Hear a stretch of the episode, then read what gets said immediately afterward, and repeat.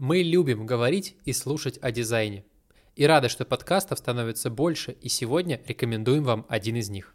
Off the Record — подкаст об искусстве, дизайне и технологиях от дизайн-команды VK Design Team.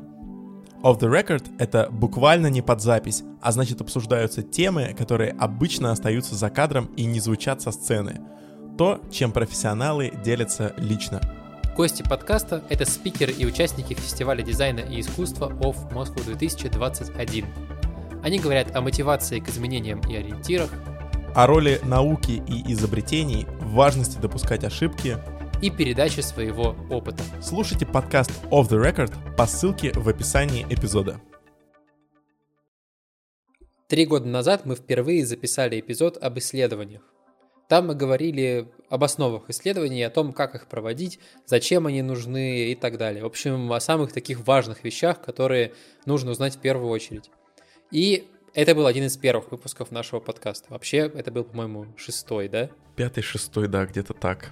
А, за эти три года мы поработали в разных компаниях, провели много исследований и теперь хотим обсудить исследования еще раз – как изменились наши собственные подходы, что мы поняли про исследования в разных компаниях. А во второй половине эпизода мы ответим на ваши вопросы из чата подкаста.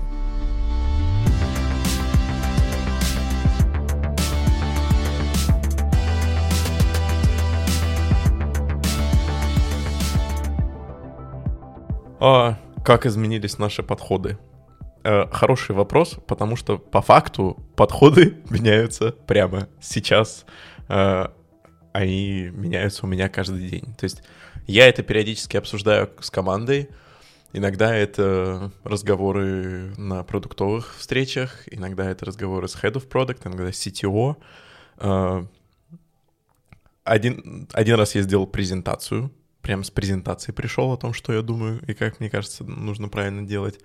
Мысль, которую я последние полгода озвучиваю, она простая. Это перейти от э, соотношения 80% э, дизайн, 20 исследования хотя бы где-то к 50 на 50. Потому что очень долго я работал в, в, таком, в таком режиме, мол, просто за дизайн и просто передай в разработку. Пожалуйста, нам надо быстро это. Вот. И там нет, не было никакого промежутка, там не было пространства на то, чтобы так, стоп, давайте разберемся, давайте посмотрим, давайте проверим. Не было этого. Помимо этого не было исследователя. И сейчас исследователь у нас в команде появилась. Я этому очень рад. Мы с ней э, сейчас взаимодействуем ну, раз в неделю, два раза в неделю мы с ней созваниваемся и строим наш такой э, маленький отдел потому что если у нас будет такой маленький отдел, то наш голос в общем в команде и в компании, он будет громче, это будет убедительнее, и помимо этого я работаю удаленно, она работает в офисе, поэтому для меня она жизненно необходима, она мои глаза и уши, как и оставшиеся части команды. Э, поэтому нам с ней просто жизненно необходимо налаживать э, тесное, хорошее взаимодействие. Помимо этого мы активно привлекаем людей из других отделов. Когда я вот был в командировке месяц назад, мы и воркшопы в том числе проводили с другими людьми из других отделов. И они узнали, чем мы занимаемся, они э, приняли участие. А когда они принимают участие ну, через воркшоп, а не через отчет, они понимают, расскажи, что мы делаем. Расскажи, пожалуйста, расскажи мы... подробнее, типа, а что был за воркшоп и что были за люди из других отделов? Это были люди из отдела разработки или из отдела маркетинга? То есть как это происходило? Что это было? Нет ну нет. uh, у нас воркшоп был, мы Customer Journey Map перебираем, чтобы понять, на каких шагах мы что-то упускаем, uh, где что-то добавить нужно и где мы чего-то не знаем. Uh, а не знаем мы, потому что мы не работаем напрямую с пользователями, а с пользователями работают наши, как сказать-то, health navigators. В общем, а, это, это те люди, которые андеррайтеры обычно это называется. То есть они не напрямую являются врачами, но они э, навигируют и помогают разобраться с медицинскими всякими процедурами. То есть они знают о процессе больше. Поэтому они знают, что, что людям нужно, что людям не нужно, чего хотят, чего не хотят, без чего жить не могут. И на разных шагах мы вот э, там, допустим, результаты результаты анализов или тестирований, они их не находят, не могут найти. Или прошла встреча, ну, про прошел прием, они не могут найти документы там где-нибудь, какие-нибудь. Вот. То есть мы их к разработке Custom Journey Map привлекаем. Вместо того, чтобы сидеть э, как с кучкой инженеров, которые всегда знают лучше всех, что людям нужно, лучше поговорить с ними, потому что они ближе всего к пользователям, они знают, что им нужно. Они очень похожи на Customer Support у вас. Да. Ну, слушай, круто. У меня абсолютно другой опыт сейчас, потому что я пришел в компанию, в которой э, появляется UX-отдел. Как бы я его не выстраиваю, потому что я в, в дизайн-отделе. Он появляется как бы э, отдельно от нас, и э, я учусь работать. То есть компания как раз ушла, она переходит от э, процесса, когда нужно было делать больше-больше фич, больше разрабатывать, она переходит в такой этап, когда нужно подумать и переделать то, что уже было наделано. Э, я работаю над водительским приложением для водителей такси. И понятно, что водителям уже достаточно функций, у них есть какие-то проблемы.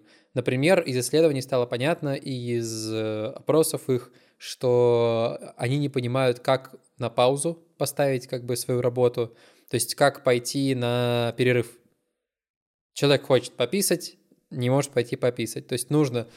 нужно... Как крышку ноутбука закрываешь и все. Да, да, да, У мужиков все не так просто. А, поэтому, хотя эта функция есть. И ну вот такие проблемы нужно сейчас решать. Поэтому появляется UX-отдел, который будет заниматься как раз поиском этих проблем и точечным, а, значит, точечным обозначением, что нужно сделать, и валидацией. Мы придумываем, дизайн-отдел придумывает какое-то решение, Э, потом с исследователями вместе продумываем исследование, исследователь проводит его и возвращается к нам, к дизайнерам, или ко мне, к дизайнеру, с выводами, с какими-то и с рекомендациями, а что нужно сделать, какие были, какие были инсайты в этом исследовании.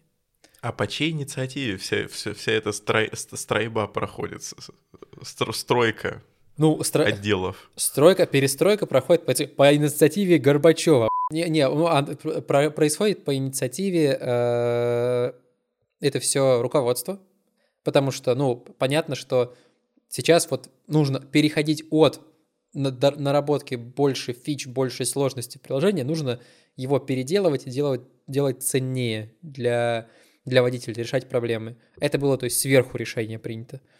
И сейчас этот отдел выстраивает там глава, head of design, прекрасный человек, Хайка. Угу. Просто Просто у нас, ну, ну не то чтобы мы предоставлены сами mm-hmm. себе, но для того, чтобы эти процессы построить, э, мы эти процессы строим сами своими руками. Да, я понимаю. То есть я с, с исследователем договариваюсь о том, в каком виде у нас э, фиксируется там прототип или результат работы, или что мы друг другу передаем. Ну, нет такого человека, который приходит и рассказывает, ну, значит, ребят, вы работаете теперь вот так. Ну, нет, наоборот. Мы, при, мы придумываем, как мы работаем, и потом мы рассказываем о том, как мы теперь работаем. Сперва мы это делаем для себя, потом мы это делаем для других, чтобы результат нашей работы был прозрачный и понятный для оставшейся команды. Ну, я, я понимаю, есть... я понимаю тебя, потому что похожая ситуация да. была у меня, когда я еще работал в Мававе. Э, я тогда работал в Мававе, когда мы только начинали делать подкаст. И похожая ситуация была, когда я работал в стартапе, в спортивном, вот буквально полгода назад, три месяца назад. Сп- в стартапе? стартапе. Да. Все, очень как ты любишь слова придумывать новые, прям как... Э, да. а, в общем, э, да, в стартапе точно так же, только там был я, продукт менеджер был, были пара дизайнеров, и приходилось нам втроем что-то придумывать, что-то делать и потом доносить до команды результаты, потому что если бы мы не делали, ничего бы не происходило. То есть это была наша инициатива, нам было нужно, была наша потребность, и мы это делали. Мы это делали на основе нашего опыта какого-то, знаний из интернета и так далее. Здесь, конечно, сейчас в Bolt, где я работаю, другая ситуация. То есть может быть, я неправильно еще до, не дораскрыл как бы всю картину, это не просто сверху спущенное решение, просто когда появились исследователи в, в компании, на них налетели все как стервятники, сказали, ну, наконец-то у нас исследователь. Теперь вот тебе все, что нам нужно от тебя. И люди начали закидывать, просто заваливать просьбами, нам вот это нужно поисследовать, нам вот это. То есть у людей, у команд была прям четкая потребность, нам нужен исследователь. Силами дизайнеров, силами продуктов это было сделать уже невозможно, потому что просто не хватало времени. Все загружены, а сейчас у нас вот выстраивается такая работа. И мне повезло, что у меня э, сейчас исследователь из Google, Саба, Э, мы с ней прекрасно срабатываемся, и я вижу, как опыт вот из такой крупной компании, он помогает человеку, э, то есть у нее есть наработанные паттерны в голове. Как и что нужно делать? У нее есть куча шаблонов в Google Доке для всего. Ты приходишь к ней и говоришь, мы сейчас хотим исследование на третий день ее работы. Она такая, так, я открываю шаблон, все, мы продумываем исследование, все продумываем. Все, Цели, ага, у нее там заголовок уже есть, расписали. Вопросы, исследования, расписали. Да-да-да, там все расписали. Про эти, про цели, про вопросы, мы про это все говорили на самом деле с тобой еще в первом выпуске. Не будем сейчас повторяться, что там в этих шаблонах может быть. Но у нее все это уже готово. И когда нужно продумать исследование, прописать, она бах, и все уже чик-чик-чик записала. Говорит, все, я пошла узнавать, где будут, где брать респондентов и так далее. И процесс, он очень простой. То есть я, у нас есть запрос к ней, а, она собирает с нас всю информацию, которая нужна, несколько раз проверяет свой док по исследованиям, просит нас добавить комментарий, потому что ей важно, чтобы мы понимали, что она все правильно делает, и что она выяс... ей важно знать, что она правильные вещи будет выяснять, правильные вопросы задавать. То есть это не то, что мы дали запрос, она такая, так, все, харе, ну-ка посидите, сейчас я тут вам принесу, блин, все. Я же умная такая. Нет. Сто раз с нами сверилась. Потом она пошла, когда проводить исследование, у нее есть трансляции на Google Meet. Угу. То есть мы можем вообще подключиться на любую сессию и посмотреть. Мы то же самое делаем, только через... Вот, очень круто. Очень, очень круто работает. И потом в конце она дает короткие, типа как бы пре, пре-презентацию делает для меня, для дизайнера, чтобы я уже начинал переделывать макеты. И через неделю она уже выдает полную презентацию, там я ей помогаю немножко, и она выдает полную презентацию нормальную, э, с инсайтами и так далее, потому что она говорит, что нужно, ей нужно время, чтобы проанализировать все результаты. Она все в табличке выписывает, там, просматривает несколько раз, э, и как бы вот ее презентацию финальную я использую, когда дизайн делаю, она у меня просто открыта на вкла- во вкладке дополнительной. Потому что я на нее перехожу и сверяюсь. Так, они сказали в исследовании, так, рекомендации такие-то, такие-то, такие-то, такие-то. Я переделал в соответствии с ними, переделал. Допустим, там э, когнитивную нагрузку убрал, убрал. Там визуальную нагрузку убрал, убрал. Visual aids, там, типа, визуальную там помощь какую-то, подсказки добавил, добавил. Вот, и все. И вот и вот так сверяюсь. Есть для меня этот процесс сейчас, мне кажется, он идеальным. Я участвую в исследовании, но я его не организую полностью и не трачу в нем столько времени, сколько... Ты очень важный пункт сказал. Вот то, что э, ты участвуешь, но не делаешь это все руками. То есть я сейчас все больше и больше погружаюсь в контекст того, что мой исследователь делает, ее Джой зовут, кстати. То есть я в курсе того, что она делает, она в курсе того, что у меня там на моей стороне происходит, но мы не, ну, не дублируем работу. И если бы, если бы дублировали, то ни, ни у кого бы времени ни на что не хватило. Она меня, меня поддерживает и прикрывает там, где я бы просто не мог по разным причинам. Я делаю со своей стороны то же самое. Но да, э, то есть в контекст мы погружаем. То есть наша маленькая такая э, Discovery Team, э, наша вот исследовательская команда, это я, исследователь и Head of Product. То есть мы втроем тесно работаем, потом мы вдвоем тесно работаем, потом э, притягиваем туда еще разработку, э, вот, и, и да. Ну, то есть в чем-то похоже, в чем-то не похоже. Э, поменьше. Ну, мне повезло в том, что у меня, в принципе, исследователь есть. Представьте себе, представьте себе, у меня в стартапе есть исследователь. Отдельный человек. Не, это, это очень круто для стартапа, да. потому да. что, ну, я, когда работал в стартапе, не было исследователя, приходилось все самому, естественно, Дуде и Грец, и не было времени вообще разбирать результаты. Хотя это очень важно, потому что я понимаю, когда есть презентация по исследованию, я могу к ней вернуться. Когда это не просто дока, в которой я записал какие-то э, план спонтанных набросов, и, и там у меня просто что-то непонятное, я как будто открываю свой блокнот э, трехлетней давности, и там типа э, яйца, картошка, пошел, э, прибежал, нарисован стул и звезда, и что, что, и что я должен из этого понять? Нет, нормальная преза, из которой я и через 2-3 года смогу понять, а в чем была суть. Вот это, вот это круто, outcomes от вот из таких из исследований, это классно. Ром, все, я начал использовать, как и ты, англицизмы, поэтому, кажется, я подхватил. Ну, да, нормально, нормально. И еще пара да. takeaways. А, у нас у нас проходит такая не то что разбор полетов и не ретроспектива, мы пытаемся э, где-то минут там за 15, за 30 оставшейся части команды передать э, то, что мы наработали за тестирование. Потому что, да я знаю, что не все читают. Не все читают то, что у нас там в коде написано. Не все читают и навряд ли будут. Но как минимум надо посеять э, зер, зерно в голову, что мы об этом узнали.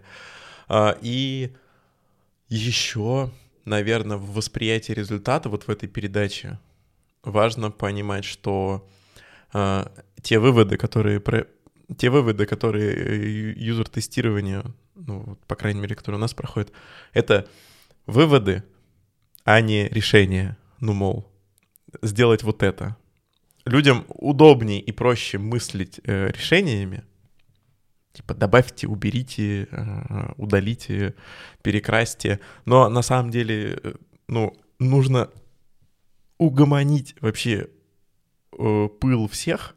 Хочется быстро сказать, быстро дать ответ, но надо чуть-чуть останавливаться.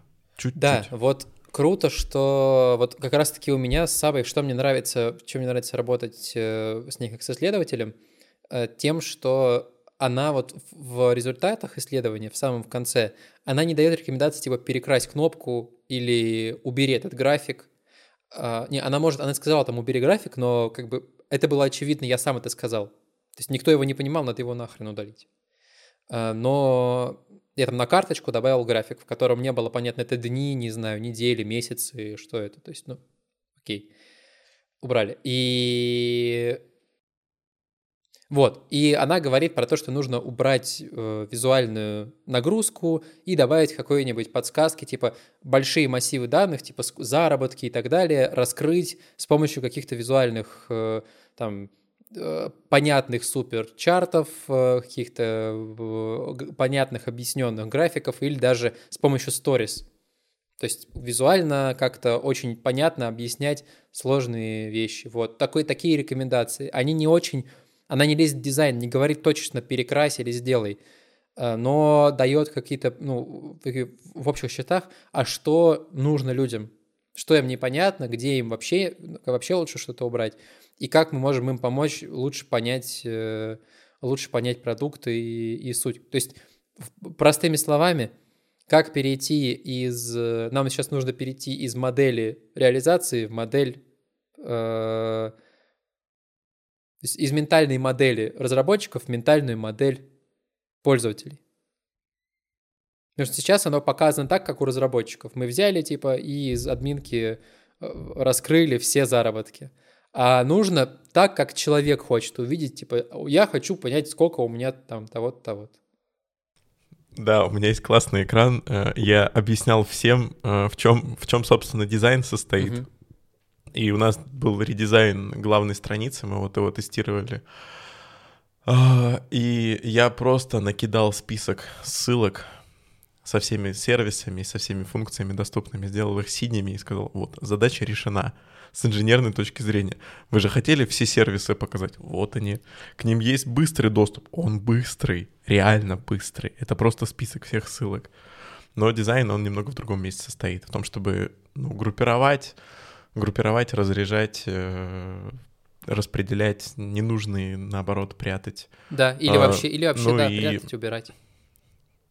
Да, и вот, э, вот эта интерпретация результатов, она, ну, э, интерпретация результатов, она еще заключается в том, что важно, неважно, сложно, несложно, быстро, долго, ну, и, и что мы получим. Потому что эти соотношения у каждой проблемы, они разные. Можно очень маленькими усилиями многого добиться, а можно, наоборот, очень много времени потратить, а приросты будут и да, у меня сейчас, например, у меня другая проблема.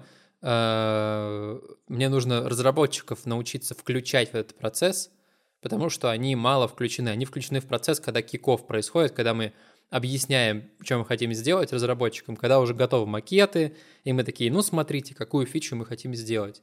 И разработчики такие, пу-пу-пу, кажется, два года будем делать. Ну, то есть, э, э, ну, ну, нужно, мне нужно понять, как их Э, и мне, и команде всей нужно понять, как их включать в процесс заранее.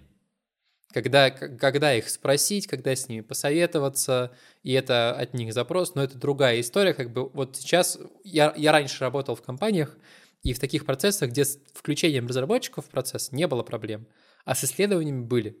А сейчас вот это вот наоборот. Но зато э, интересно и просто такой прикольный, прикольный челлендж. Ну, я быстро могу на это ответить, что мы сейчас с тем же самым боремся, ну, не боремся, пытаемся исправить.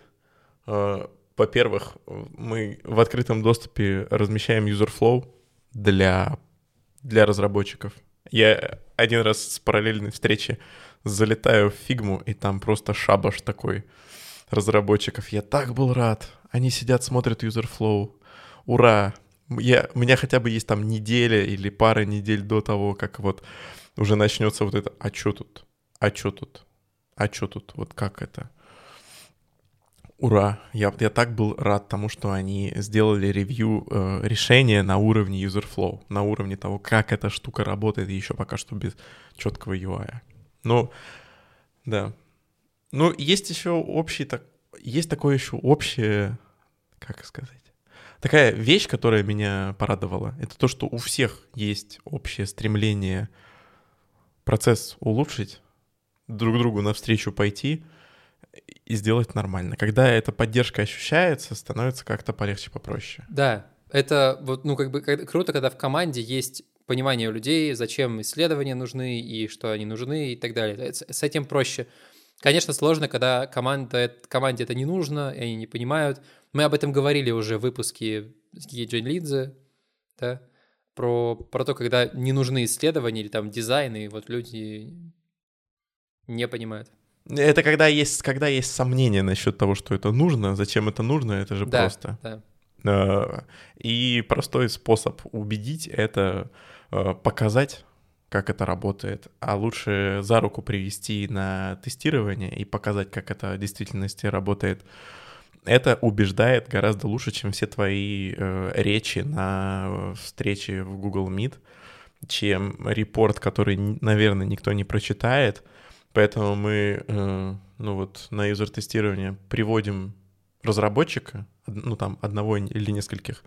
Остальным мы, э, для остальных мы ведем стрим, мы лукбэк используем, поэтому сессия стримится, и она доступна. И это в 10 раз лучше развивает их эмпатию. И они уже сами начинают об этом задумываться, они сами начинают... Ну, то есть им не обязательно на уровне user flow размышлять об этом. Но то, что они уже об этом больше заботятся, думают, переживают, и то, что их это касается, это уже хорошо. Уже. Да. Да, это круто. Я еще хотел добавить про то, что я в последнее время очень полюбил э, документные созвоны, документные митинги. Так у нас, у нас в компании, короче, это так называется, мы часто применяем. Просто созванивайтесь с командой, чтобы зайти в один док и написать комменты. Либо, смотри, у нас дизайн команды, когда встречается, у нас есть дизайн weekly, типа, сейчас, сейчас он bi-weekly, типа, два раз, раз в две недели. И там мы должны в одну доку в Google Doc под датой написать, типа, Никита, что я делал в предыдущие две недели, что буду делать в следующие две недели. И я должен просмотреть все записи других дизайнеров, и если что, перейти по ссылке, там оставить комменты или что-то выделить там, в доке оставить комменты. И это капец как экономит время. Ты даже себе не представляешь. Точно так же можно устраивать... Ну, мы так, мы так раньше Ну вот, короче, вот э, точно так же можно устраивать созвон, в котором ты просто говоришь, ребят, добро пожаловать на UserFlow, 10 минут, оставляйте свои комментарии и сваливаем с созвона. То есть... А, это мы так, мы так делаем, э, то есть мы сейчас стараемся сделать хендов, вот эту передачу э, от, разраб- от дизайна к разработке, чтобы она была не молча, чтобы это была такая хендов сессия с передачей. Э, вторая — это вот э, про, ну, в мира доски. Это всегда, это всегда вживую все вместе. И, ну, мои, мои встречи с э, исследователем тоже так проходят. мне, мне просто чем нравится да, это? Вот. Тем, что вы не говорите, вы не разбазариваете время тем, что один провел презентацию, потом что-то рассказали, потом что-то еще.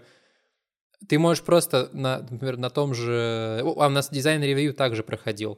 То есть ты просто объясняешь design critique у нас есть встреча, на которой я объясняю свою проблему, что я сейчас делаю, какой макет я показываю, какая мне помощь нужна, а потом чуваки просто в FigJam е просто фигачат комменты, стикеры, какие-то референсы, и у меня просто, просто дается там 20-30 минут на то, чтобы все написали текстом на вот этом вот макете в фигджеме все, что они думают.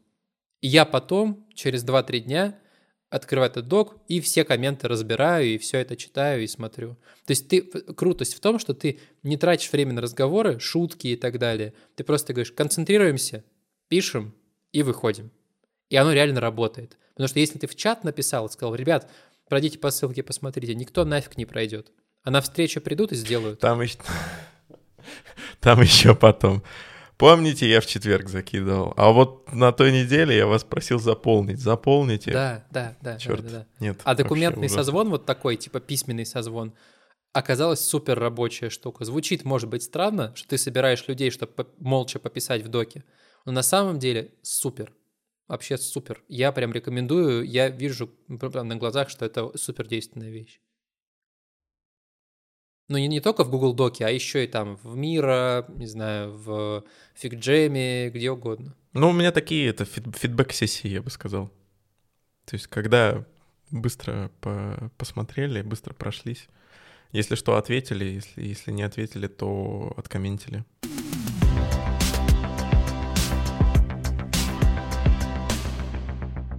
О чем мы еще хотели сегодня поговорить? Мы хотели поговорить о том, э, как вообще исследования отличаются, как подходы к исследованиям отличаются в разных компаниях, в компаниях разного размера. В, компаниях там 10-20 человек, 100-500 человек, 1000 э, и так далее. То есть за эти три года мы поработали в разных компаниях и пообщались с людьми из разных компаний. И вот сейчас э, как бы есть что рассказать. И есть понимание то, как так. это устроено в разных компаниях. Я сразу скажу, у меня тысячи не было, если что. Ну, слушай, мы поговорили с многими людьми, а. которые работали в компаниях, где столько, столько людей работает, а. и... Ну, кстати, да, есть, есть, есть что послушать, послушать во всяком плане. случае. И э, я очень много общался с людьми, которые работали из этих компаний, приходили. Сейчас я работаю с Сабой, она как раз пришла из Google, и там очень много человек. И в целом э, паттерн как это развивается и как это работает при увеличении количества людей, он понятен. Сейчас постараемся его, его объяснить. Мы... Я да. хочу про меньшую давай, часть рассказать. Давай, как раз. Про то, что там не давай. тысяча, не, не 500, не 100. 50-100 человек. А, и, и параллельно с этим я какой-то из вопросов э, затрону э, на тему того, что а кто должен исследовать ведь у нас нет исследователя, ведь есть же аналитик или бизнес-аналитик или маркетолог, а я же дизайнер. Короче, это не важно. Вот есть проблема, и кто-то должен просто ее решить. И даже то, каким образом вы ее решите, не сильно важно. Ну, если сидеть в стороне и говорить, я дизайнер, это не моя работа, информации как не было, так и не будет, а она на старте, если у вас маленькая команда, она очень сильно нужна. Так что, ну да, надо просто браться за работу. У меня вот в моем, моей маленькой команде head of product. Как бы не, не его вотчина совсем. Но мы не можем себе позволить такую роскошь, что у каждого своя выделенная роль, и каждый вот занимается своим делом и, и не делает ничего. Год назад я наблюдал, как люди совмещали по три роли. По три, по четыре роли. И постепенно я вот на, моих глазах разворачивался процесс, потому как э, обязанности, роли, они переходили от одних людей к другим, роли выделяются, развиваются, люди друг другу пространство освобождают, но это не всегда происходит. Так что, э, ну, э, не получится сидеть и полгода говорить, э, я не буду это делать, ведь у нас нет исследователя. Это не так работает. Да. И не будет так работать, к сожалению. Да, это часто, слушай, это часто происходит, особенно когда люди из вот из компаний, в которых больше людей, приходят куда-нибудь в компанию, где меньше, в стартап, или просто в компанию, где поменьше. Даже у нас сейчас вот пришла исследователь из Google в компанию, где меньше народу, где только появляется отдел исследований. И, например, она такая, а что, мне никто не найдет респондентов, да, нормальных? Я сама должна? Да, сама должна. И она вот на этом встряла. То есть она, а, она ожидала, что сейчас она придет, и все респонденты будут прекрасные, идеальные, но нет. И если человек идет еще дальше вниз, там могут другие вопросы появиться. А что, нет гайдов, да? А что, шаблонов презентации нет? А что, вот этого тоже нет? То есть много чего нет. И приходится много чего самим, много чего самим делать. И у меня такой же опыт был, когда я работал в стартапе, сам проводил, сам все прописать, ну, просто в стартапе ты понимаешь, что если ты сейчас это не сделаешь, то потом будут проблемы. И это должен кто-то сделать. Поэтому, поэтому, да, ты используешь весь опыт наработанный, используешь, э, ну, продукт знает одно, дизайнер знает другое, вот вместе собрались в одну команду и как-то вот провели исследование. Слушай, я понимаю, что у меня был такой очень немного личный разговор с Head of Product. Я такую презентацию себе подготовил э, на тему того, что, ну, насколько, мне кажется, насколько я эффективен, где могу прибавить, чего хочу. И, и он посмотрел эту презентацию, он такой, а, так ты продукт-дизайнером хочешь быть? Я такой, а я кто? А я думал, ты дизайнер. И, я и, и, и мне стало ясно, почему он жопой ко мне поворачивается в переговорке и говорит э, с researcher ом, а потом поворачивается ко мне и говорит, что надо сделать. Ну, то есть он меня не так воспринимал, как я себя воспринимал. И у нас вопрос, да, и у нас восприятие было разное. Я к себя одним образом воспринимал, а, а он меня другим. Он такой, а, а он думал, ты... что ты UI а, так ты это делать типа хочешь? Того? Я не знаю. Я, я считаю, что вот, это, вот, вот этот ярлычок э, UX-дизайнер, UI-дизайнер, продукт-дизайнер, э, CX-дизайнер, это мешает. Это мешает, это мешает, это проблема. У, у кого-то видел, по-моему, по-моему, Google, что ли, у них есть курс про, на Курсере. И вот где-то смотрел я ревью на этот курс, и вроде как, ну, люди уже признают проблему того, что это вот разделение оно приводит к тому, что люди считают, что это не моя рояль, это не моя проблема, а, и да нет, это ваша проблема. это, это вам делать. Ну, если никто не делает. Вот я полгода работал без исследователя. Надо было самому это проверять.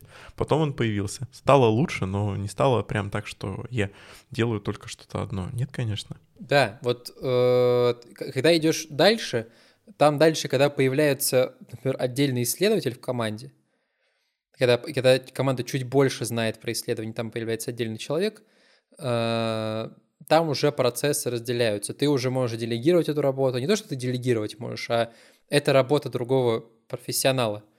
Это она может тебе делегировать какие-то там небольшие части, провести небольшое исследование, провести вместе с ней интервью по скрипту, который она подготовила. Но, но да, когда больше народу становится, появляется исследователь, начинают появляться какие-то процессы, шаблоны, э, возможно, презентации. Возможно, хотя если только один исследователь на большую команду, на большой продукт, Возможно, времени на какие-то презентации и все такое нет. Не всегда, да. То есть быстро выдал результат и погнал дальше э, проводить исследования. Но э, чем больше народу, тем больше времени под это появляется, появляется отдел, и дальше уже э, идет такое расслоение, потому что если мы говорим про компанию, типа вот как, как какой был фидбэк, например, от моего исследователя здесь, когда она увидела, что дизайнеры умеют в исследовании. Что дизайнеры понимают, как написать сценарий, как провести интервью и так далее. Она такая, офигеть, вы это все знаете? Потому что она сказала, что в Google дизайнеры вот этим не занимаются вообще. То есть там, там очень сильное разделение, и есть как бы вот запрос в исследователей. А, исследователи провели исследование, перешли к дизайнерам и дали им очень ценную, понятную информацию, потому что вообще фидбэк там от моей коллеги про Google был такой, типа, это большой стресс, это, это панические атаки, потому что э, она говорит, когда я провела первое исследование, пришла с презентацией, ко мне пришел руководитель дизайнеров и сказал, Саба, так не пойдет. Если ты еще раз принесешь вот такой, э, такую презентацию по исследованиям, в которой не будет понятно выводов и дизайнеру не будет понятно, что дальше делать, то нам, нам ты не нужна, нам нужен другой исследователь тогда. Ну, это проблема масштаба и коммуникации на масштабе. Да, потому что там все должны выстроиться вот в процесс, доверять этому процессу. А, каждый да. должен следующему, следующему звену, следующей вот этой шестеренки выдать очень качественный, очень отлаженный такой вывод, э, выход, э, outcome, takeaway. Outcome. Э, и э, чтобы следующий отдел делал свою работу хорошо. Это может быть не очень agile, но так, но так, оно, но так оно работает. А дизайнеры ну, должны да. разработчикам выдать полностью объясненный хорошо дизайн, потому что иначе разработчики воткнутся, потратят много времени, а время — деньги. А деньги очень важны. Ну вот на маленьком масштабе тебе это простительно, но все равно проблемы коммуникации и проблемы глухого телефона, они присутствуют. И да. Я, я уверен в том, что это не всегда проблема в том, что кто-то классный специалист, кто-то не классный специалист. Люди все классные специалисты, надо их научить вместе работать, и тогда классно все будет. Да, потому что проблемы это возникают и когда человек из стартапа переходит в крупную компанию, начинает учиться не лезть не в свое дело, а делать свою работу хорошо и ну как бы получать от других отделов, от других специалистов просто выводы какие-то. Также и когда человек переходит из крупной компании, он переходит в какой-то стартап и, и такой, так, ну я сейчас не смогу без презентации, мне надо презентацию вам сделать. Или так, мне же надо спеки написать, а разработчиков всего два, и тебе не нужно спеку писать. Твою одну фичу будет делать один человек, и тебе можно с ним просто созвониться и рассказать ему, потому ну, что вы да. торопитесь, потому что MVP должно быть через, две, через два месяца.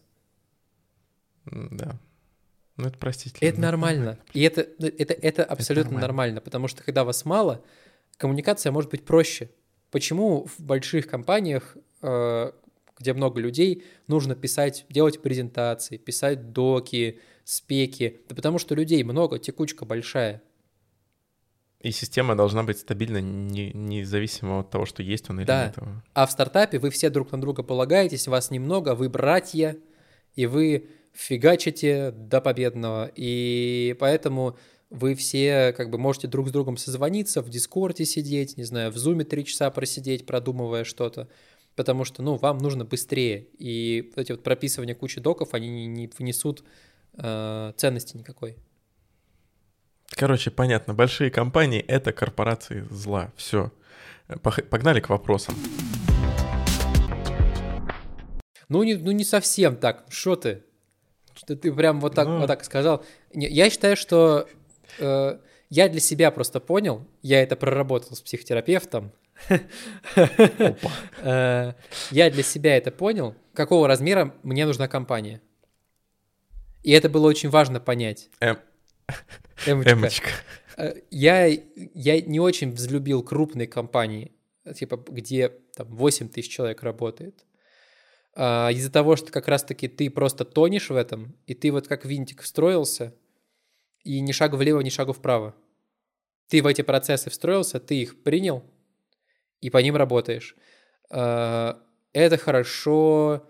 Э, я так и работал в контуре. Там, не в Google, окей, но в контуре вот такая ситуация.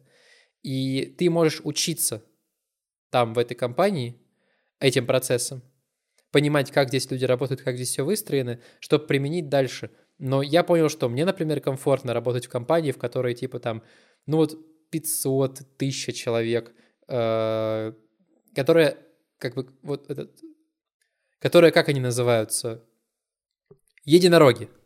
Единороги — это когда ты много денег поднял, а не когда тебя Много маленький. денег поднял, начинается найм, начинается масштабирование, и вот это супер интересный процесс, когда у тебя еще не все выстроено прям вот идеально, и люди, которые приходят, они еще могут влиять на процессы, на дизайн-систему, на еще что-то, а не так, что человек пришел, встроился, и вот шаг влево, шаг вправо тебе как бы по башке дают, и ты как бы делай свое дело, и все. Ну вот у меня прям, прямо сейчас так происходит. Единственное, чего не хватает, это я один дизайнер всего, Мгм. и у меня нет какого-то обмена, который есть у разработчиков у тех же. То есть я не говорю про то, что мне нужен там лид или сеньор или кто или хед, кто меня обучит, но обмена как такового нет. Да. Ну, я не знаю, ты понимаешь, как Понимаю, это работает, что стоит пообщаться там полчасика с дизайнером про дизайн, и тебе очень многое ясно стало, ну, такой резиновая уточка на самом деле Да. но, но полезная в этом плане. Вот. У меня этого обмена э, профессионального нет. Но я сейчас учусь сам себе быть и хедом, или дом, и сеньором, и отвечать и за веб, и за мобилу, там, и за коммуникации в том числе. Ну вот это, это интересно, это прикольно, но я просто для себя э, понял, что мне вот эта расхляб, ну не расхлябанность, а это размазанность всех задач подряд на всех людей в стартапе мне не самая моя любимая штука, не самая моя любимая в работе. Э, И так стресса в жизни хватает, а тут еще вот эти вот стартапы и куча ответственности, которая на тебе висит, э, в которой ты не, в которой у тебя нет времени погрузиться, и у тебя нет компетенции, но тебе это надо делать, и меня это абсолютно выбивает из себя. При этом ситуация, когда ты винтик в очень большой масштабной какой-то системе, меня тоже выбивает. А вот где-то посерединке мне прям супер идеально и хорошо. И вот я для себя понял идеальный, идеальный размер такой, масштаб компании. Не знаю, мне кажется, что для любого человека это важно, потому что когда я это осознал, я такой, вот куда мне надо. И туда я пришел, и мне супер комфортно и хорошо. Знаешь, где там кайф? Где? Это просто такое время, там перетерпеть немного будет, а потом получше. Ну смотри, весь кайф, он наступает в тот момент, когда к команде присоединяется еще один человек, у которого одна выделенная роль, и буквально за пару недель я начинаю ощущать, как стало лучше. То есть там появился Сэм, он отвечает за аналитику, за микс-панел. И я такой, Сэм, у нас есть этот отчет? Есть. Я такой, «О, нифига себе, дай ссылку. А этот отчет у нас есть? Есть. О, нифига себе. А там 3-4 месяца назад, э, когда я говорил, а есть у нас этот отчет? Нет, ну ты можешь сам себе репорт составить, что ты разберешься. И вот этот кайф, он, о, когда и, и человек приходит и становится лучше. О, вот этот Да, кайф не- несравненный. Это очень Работы. это очень классно, Да. потому что вот я обожаю в работе это ощущение, когда э, ты вот так вот руку- рук- рукой так назад э, поводишь, а там есть человек, и ты на него опираешься. И ты как бы не падаешь, знаешь, вот когда ты пытаешься опереться и, и, и валишься в стартапе. А тут ты, хопа, и он там стоит. Хопа, и тут что-то есть. И это ощущение того, что как бы, э, если что, тебя подхватят, если что, тут есть, и тут есть, и тут есть, и ты можешь не переживать. Делай свою работу, а люди сделают свою работу хорошо, и тебе не нужно контрол-фриком быть и за всеми следить, чтобы все свою работу сделали или за кого-то что-то делать. Вот это вот круто, когда у тебя есть это вот ощущение, что у тебя есть команда, которая как бы знает, что они делают, и ты можешь на них полагаться. Это очень круто.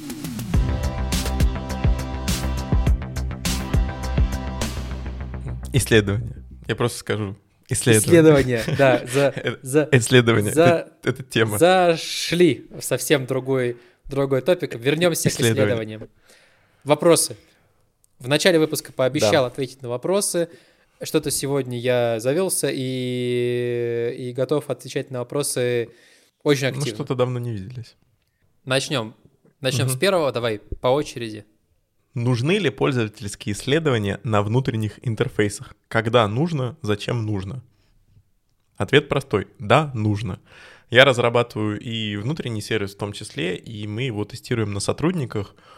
Почему нужно? Потому что у них э, специфичные запросы, у них специфичная работа и процессы, и хочешь не хочешь, тебе их не понять э, с твоей точки зрения.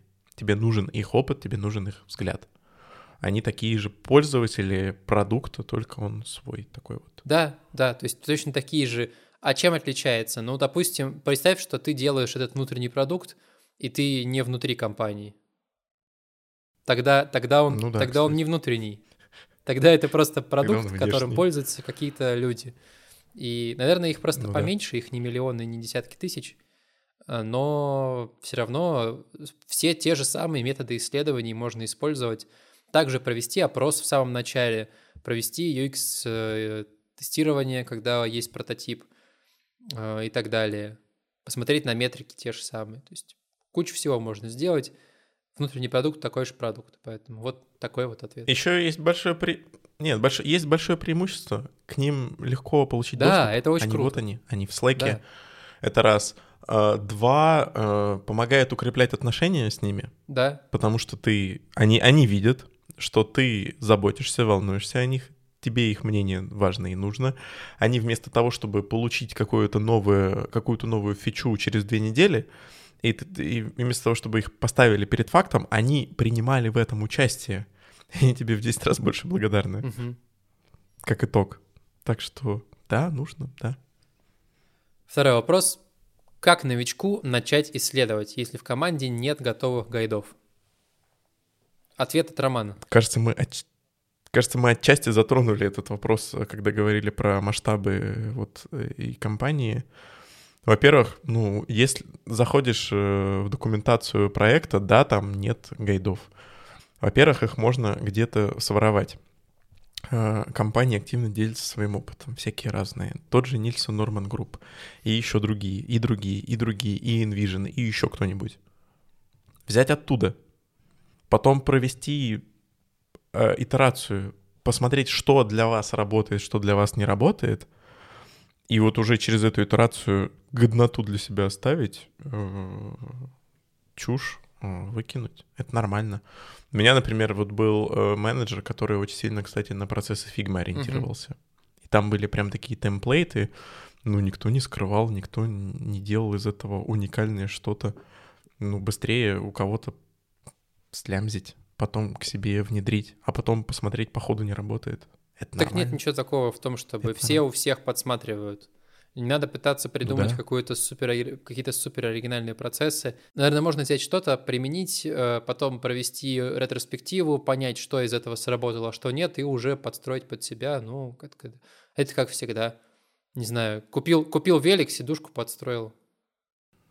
Ну да, и, и в этом всем очень важно четко, трезво и честно себе отвечать, типа, это, конечно, клево, но для нас не работает. И избавляться от этого. Это здорово, ну, типа, что это решение на рынке есть, но нам не подходит. Это не наше. И избавляться от него. Не надо держаться за него, потому что вот они там так делают. Да, может, они тоже ерунду делают. Вот. Так, Востребованы ли сейчас исследователи? Не будут ли избавляться от них компании, оставляя разработчиков? Просто отвечу.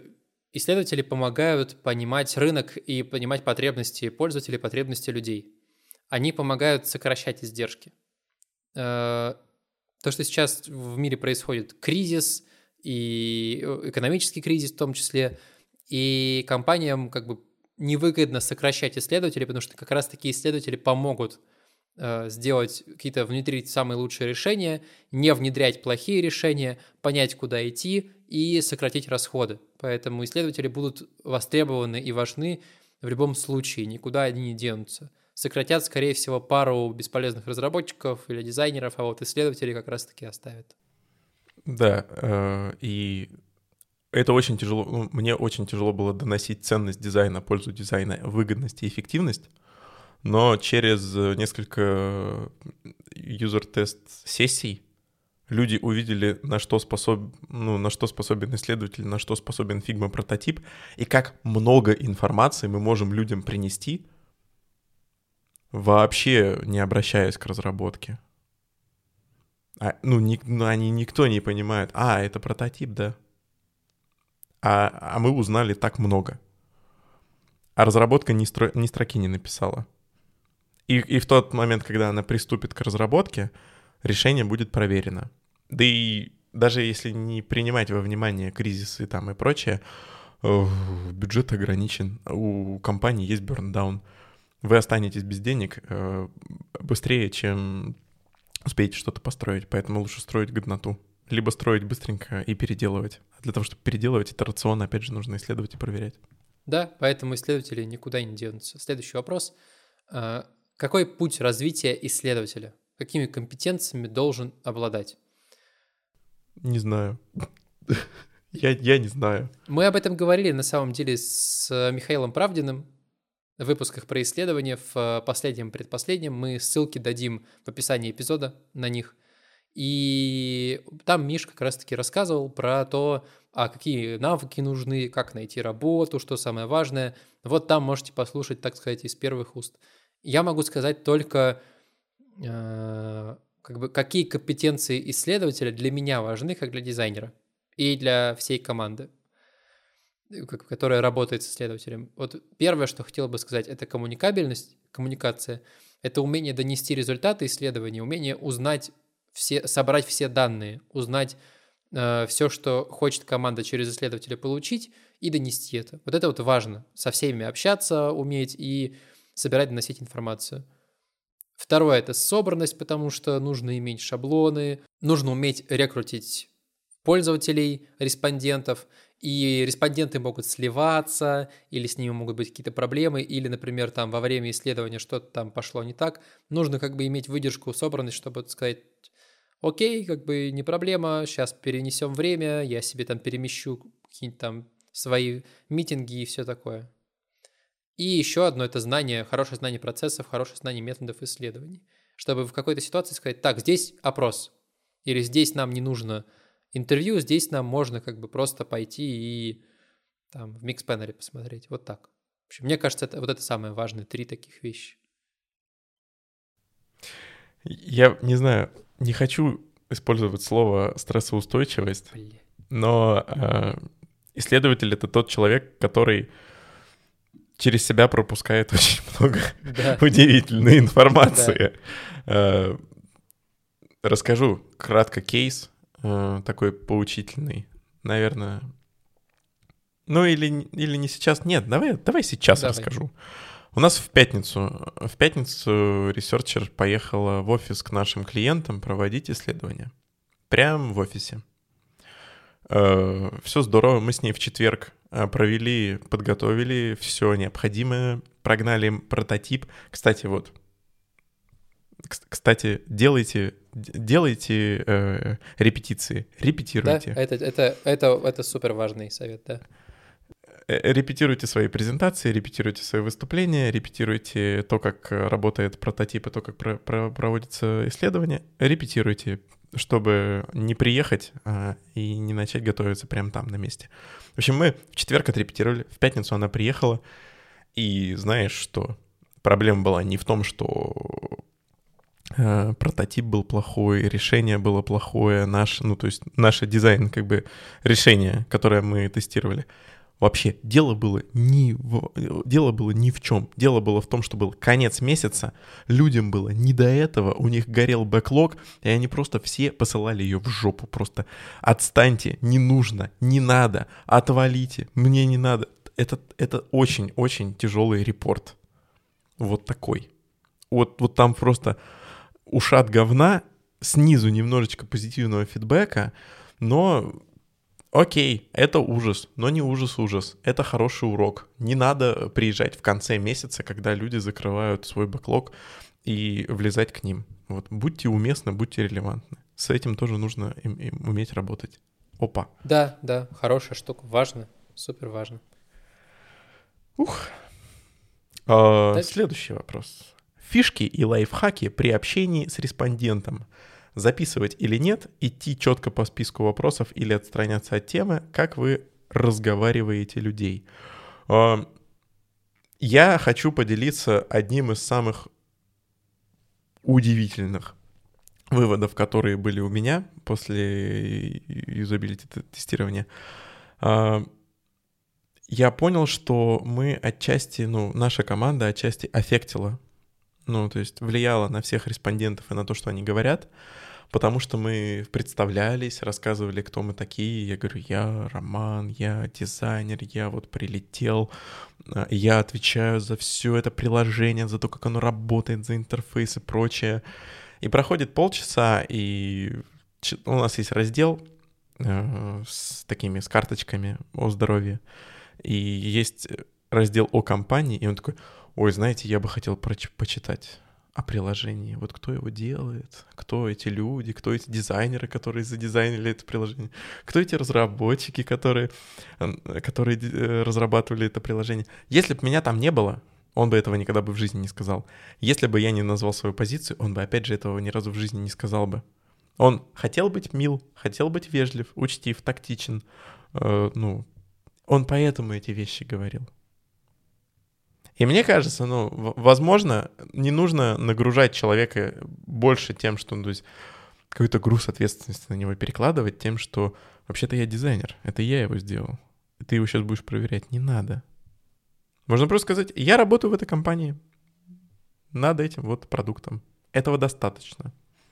Он бы не смог хотя бы упоминать, что там, типа, Ой, я бы хотел про дизайнеров прочитать. Да никто никогда не читает про дизайнеров, которые дизайнили это. Вот. То есть не надо нагнетать на ровном месте. Да, не надо, не надо нагружать человека, типа, ой, ну я провел последнюю неделю, делал этот макет, вот сейчас вам показываю, очень волнуюсь, вот это вот, вот это вообще нельзя никогда делать на исследовании. Нет. Просто, да, я из компании, я, я вам сейчас покажу, расскажете, расскажете, что думаете, и, и все, и спасибо. Типа да. для тебя это casual thing, такая обыденная штука. А, давай по, по пунктам. Записывать или нет? А, я тут разделю. Есть люди, которые вот прям включены в тестирование, в интервью. То есть у нас есть лид, для него написано, в табличке написано роль, лид. Вот. Он, естественно, не в состоянии записывать. Он настолько сконцентрирован, что он не может читать комменты в ноутбуке, он вообще ничего не воспринимает. У него tunnel vision, он, он вот на 100% он с человеком говорит, с респондентом. А, есть те, кто, ну, как бы, есть те, кто участие в тестировании принимают. Например, у нас разработчики, они сидят в той же самой переговорке, но они не, ну, как бы не, не задают вопросы, они могут позаписывать. То есть они делом заняты, они вклад в исследование делают, делают, заметки делают, делают. Помимо этого мы используем инструмент Lookback — то есть мы записываем сессию э, на устройстве, мы записываем видео, мы записываем голос с разрешения респондентов. Э, справа от э, видеосессии там есть чат и заметки. То есть люди, которые смотрят стрим, они тоже делают заметки, они тоже делают э, комментарии в чат. И когда э, мы пересматриваем сессию, то мы можем по тайм-коду смотреть, где какая заметка.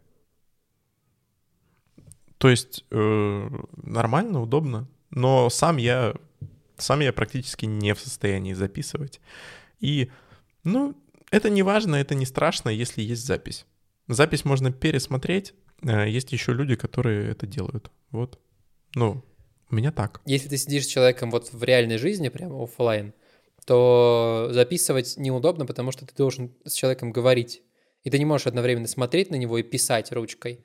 А, это неудобно. А в Zoom ты можешь как бы писать на клавиатуре и, и при этом посматривать в экран, и все будет, все будет окей, потому что ты так или иначе смотришь в экран, что на пользователя, что на документ в, там, не знаю, Google Sheets или Google Docs. Поэтому э, онлайн проще делать заметки во время, во время разговора, Э, ну, либо я, когда я один, когда нет другого человека, который вместе со мной поделает заметки, когда я один, мне проще сначала записать, а потом переслушать на скорости, не знаю, 2, 3, э, там, 3х э, и, и уже сделать заметки. Потому что я помню, о чем человек говорил, но мне нужны какие-то конкретные кусочки, просто вот пройтись еще раз. Поэтому я могу на большой скорости переслушать и тогда уже сделать заметки отдельно. Да и человеку приятнее, да. что вот ты смотришь на него и говоришь с ним, и да. слушаешь его. Он, он себя чувствует Да, лучше пройти четко по списку. Момент. Ну, вообще, если чувствуется, что это и в исследованиях работает, и, и это в, в интервью, например, и в подкасте это работает. Если ты чувствуешь, что человеку интересно про что-то рассказать, и если и можно куда-то копнуть в какой-то вопрос дальше, и там что-то интересное раскопать, копай. Будет время задать остальные вопросы из списка. Но ты докопайся, если ты считаешь, что вот там что-то есть интересное, он сейчас тебе расскажет. Нам так один из водителей рассказал, что он э, гоняет с друзьями, с тремя друзьями на такси, и они соревнуются, кто больше заработает за день. И они постоянно в Дискорде через телефон сидят, пока ездят на такси. А, у нас, кстати, обычно годнота, она как и, как всегда, как и везде, она в конце. А один из наших респондентов рассказал, что он поехал в командировку в другую страну. А, у него там где-то в 3-4 часа дня началась сыпь, и ему стало плохо. И он через наше приложение обратился за помощью, потому что, ну, его страховка не работала в другой стране, и он вообще не понимал, что делать. Разобрались с ним, что происходит, выяснилось, что у него аллергия была. Ему вот э, прописали антигистаминных через приложение. Написали, что купить, где купить, сколько купить. И мы такие, ух ты, ничего себе, вы действительно на него полагаетесь. И это было в самом конце, и это не было целью тестирования, не было такого вопроса. Не было вопросов. Представьте вы, представьте вы в другой стране. Представьте, вы в пустыне, и из-за угла выходит акула. Но этого не было, но он этим поделился, и это ценно, так что не надо говорить, ой, не знаете, свои истории оставьте на потом. Нет, нет. Не, это очень важно, это очень важно, да, поэтому да. не обязательно следовать. Э, Наверное, стоит все вопросы из списка задать, но если как бы чувствуешь, что что-то человек может интересное сейчас рассказать э, и нужно отвлечься от списка, отвлекайся от, от списка. Вот, вот что я могу сказать. Ну да. И отстраняйся от темы, да. А как мы разговариваем людей, да. ну, как жизнь, как дела, как день. В самом начале интервью просто спросить человека, как у него дела. Как погода. Ну, потом, потом постепенно э, пара, пара вопросов о, о об, об, об, об, а, об опыте. Об опыте использования. Ну, вообще как? Пользуетесь, не пользуетесь там? Что делаете? А потом уже к сути. Да, не знаю. Ничего какого-то конкретного. У меня был парень э, на, на тестировании, у него было имя Мирослав. Мы вот, я, я, я спросил, правда ли оно славянское. Он сказал, да. У меня отец там работал инженером. Ну, Интересно, бы нет. да. Да, вот. Следующий вопрос. Как мягко закончить интервью слэш-тестирование на середине, когда стало очевидно, что пользователь не из нужного сегмента?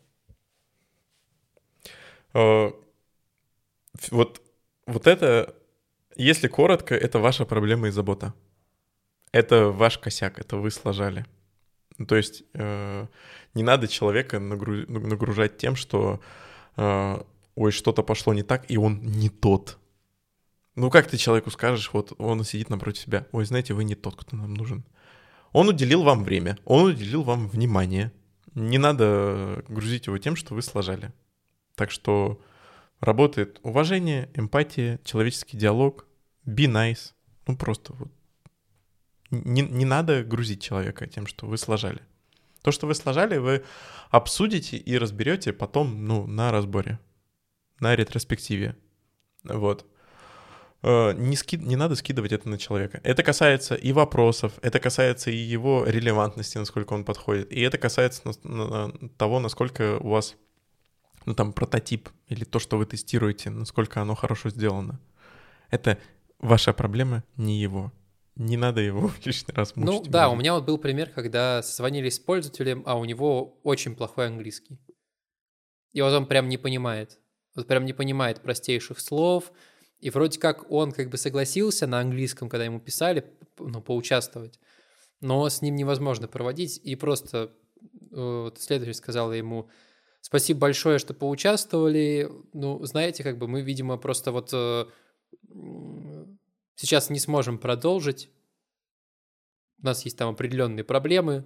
Давайте или в другой раз, или, или, или уже спасибо, как бы давайте сейчас завершимся, и все. То есть вежливо э, можно даже сказать, что, слушайте, кажется, что мы вот э, немножко ошиблись, не будем тратить ваше время, потому что вот, ну, нам немножко другие данные нужны, поэтому мы вам все равно там 10% скидку дадим, и все окей, но как бы спасибо за ваше время.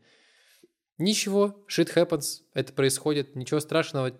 Мне кажется, человеку, да не кажется, я уверен, что человеку вообще пофиг. Ну, вряд ли он как какие-то надежды как бы теплил там, очень мило поболтать с тобой. Ну, вот так. Поэтому вежливо, be nice, сказать спасибо большое, что поучаствовали, скидочку, если есть там какой-то трит для этого человека дать, а дальше уже, ну, завершить, потому что это твое время, и ты можешь его потратить на работу, а не на то, чтобы разговаривать с человеком, который, ну, уже точно ничего не даст. Это не собеседование, где тебе нужно репутацию компании. Да, да, да, да, да. Не, ну при этом ты отчасти все-таки представляешь компанию. Представляешь, но сказать просто, знаете, наверное, да. как бы, да, не будем тратить время, давайте как бы завершим сейчас, ну, можно и так. Так, можно ли и как спасти интервью, если случайно дал под, подсказку, мысль, правильный ответ? А, во-первых, надо было молчать. Да, тяжело, да, хочется подсказать, да, хочется... Хочется до последнего не верить, что все так плохо, что вообще не видят твои кнопки, что вообще не переходят и вынимают не так. Но надо было молчать. Э, откатить обратно и сказать давайте забудем да. не получится. Мы не в сериале «Люди в черном». Нейролизатора нет. А во-вторых, да, во-вторых, для этого и приглашают несколько людей. Да. Просто нельзя с одним человеком проводить тестирование и опираться на него. Нельзя. Ну, от пяти человек должно быть. Да, да, от пяти. То есть да, у вас есть шанс в следующий раз исправить, но это не значит, что вы можете его как вот как как этот как э, коробок спичек вот так вот сжигать каждый из них и, и факапить. Ну не надо так делать. Слушай, я добавлю, что э, вот с, что касается ошибок, правильных ответов, неправильных ответов, э, во-первых, проводить нужно, необходимо просто вот, репетировать нужно репетируйте, это нормально. То есть репетировать... Э, я репетирую с исследователем, объясняю ей, как, как работает прототип, что в этом решении есть, насколько оно проработано, насколько не проработано. Как переключиться с, это, ну, там, с, этого, с этого сценария на этот сценарий. Э, что здесь, что здесь. Мы проверяем оборудование, потому что мы помимо того, чтобы просто это проверить. Мы еще и проверяем, ну, то есть проверить решение, мы должны чуть-чуть постримить это решение. У нас должен быть, кстати, должен быть хороший звук. У нас, у нас супер факап. Люди держат телефон так, что мизинец прикрывает микрофон, и даже если ты записал, ты не слышишь, что они говорят. Поэтому нужно просто вставить внешнюю гарнитуру и объяснить, что она просто будет лежать, просто оставьте ее. Так тоже бывает. Да. Бывает плохой звук, бывает плохой интернет. Прогоняться нужно всегда. При... Можно найти внутреннего сотрудника да. любого и пойти с ним попробовать э, прогнать прототип, прогнать весь все исследование. Так делают все, даже суперпрофессионалы. Исследователи всегда так делают, потому что это важно, и на первом тестовом таком прогоне можно найти какие-то ошибки в прототипе, найти ошибки какие-то в, в сценарии, подправить и уже дальше идти э, нормально проводить следующие исследования, как уже Ром сказал. И еще, ну вот то, что мы делаем в подкасте, мы начитываем вопросы вслух. Да. То есть насколько они понятны. Потому что э, одно дело писать документ, и читать документ. Другое дело человеку задавать вопрос, который сидит перед тобой. Потому что если ты у него спросил билиберду, он, скорее всего, тебе и ответит да. билиберду. Вот. Так что репетируйте. Репетируйте, проводите исследования. У нас закончились вопросы. На остальные вопросы, которые были в чате, мы ответили либо в чате, либо ответ на них был уже в предыдущей части этого выпуска. Поговорили вот так вот э, сегодня про исследования, поделились своим опытом, который у нас набрался за три года. Я на самом деле офигел, что этот выпуск был три года назад. Э, время летит супер быстро, супер незаметно. Да, я, знаешь, я, я сделаю, я украду вывод, который я писал в чате э, про вот про тот вопрос, который, знаешь, зачем. Я не знаю, почему этот вопрос зачем все никак не рассасывается. Я цитировал там Майкл Сайбл, Сейбл, Майкл Сейбл. Он SEO, э, он SEO Дискорда, который ты упоминал. Майкл Сайбел, я, я думаю. Вот. Э, да, он работает в Y Combinator е и co-founder Twitch а. А, нет, не Discord а, вот Twitch а.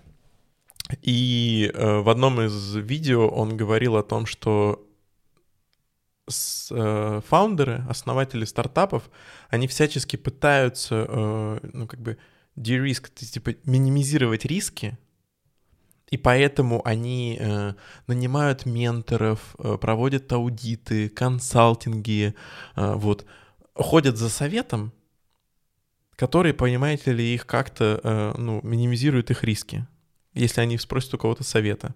Но на самом деле минимизировать риски, ну, для того, чтобы минимизировать риски, есть только два шага. Первый — это поговорить с людьми, второй — это построить продукт. Talk to people, build a product. Talk to people — это и есть исследование. Эти люди знают лучше тебя всегда. Они лучше тебя, тебе объяснят про, про что твой продукт. То, как они его понимают. То, как они им пользуются. То, зачем он им нужен, зачем он им не нужен. То, что они от него ожидали, и то, что он для них на самом деле делает. Исследование — это вот способ, э, как бы, во-первых, это de-risk, это минимизация риска. Вторая, вторая причина — это growth, это рост. Типа, о, вот здесь можно было вообще-то прибавить. О, вот сюда можно пойти, сюда можно покопать. Вот. Зачем Супер, супер.